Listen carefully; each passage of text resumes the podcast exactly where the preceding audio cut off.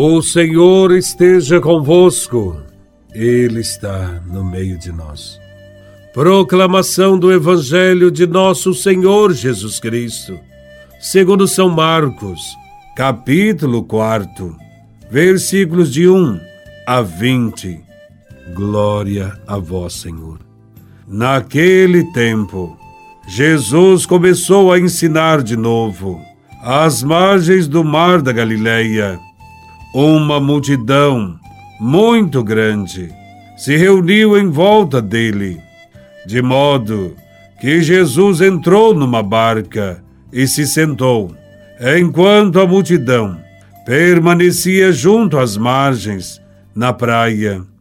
Jesus ensinava-lhes muitas coisas em parábolas, e em seu ensinamento dizia-lhes: Escutai. O semeador saiu a semear. Enquanto semeava, uma parte da semente caiu à beira do caminho. Vieram os pássaros e a comeram. Outra parte caiu em terreno pedregoso, onde não havia muita terra. Brotou logo, porque a terra não era profunda.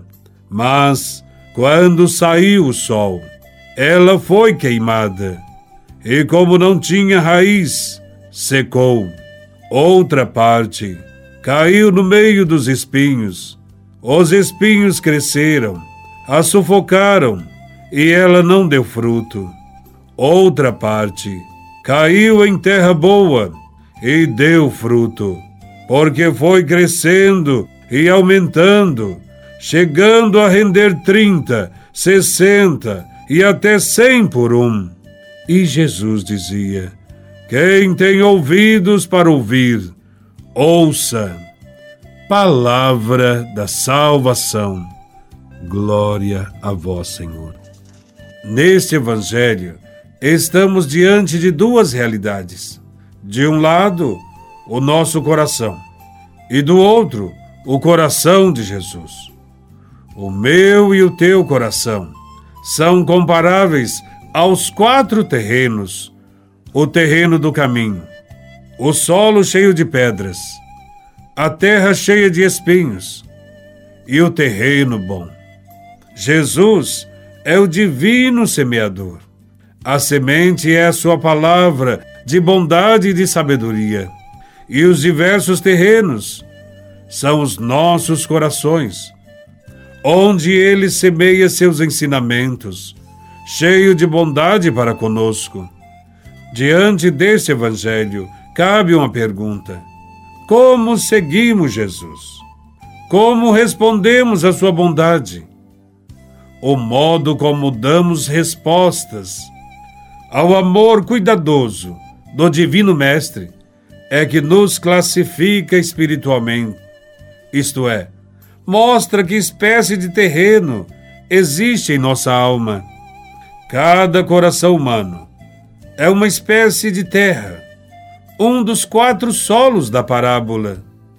Quando alguém ouve a palavra do Evangelho e não procura compreendê-la e nem dá valor, aparecem as forças do mal e arrebatam o que foi semeado no coração, tais como os passarinhos que comeram as sementes.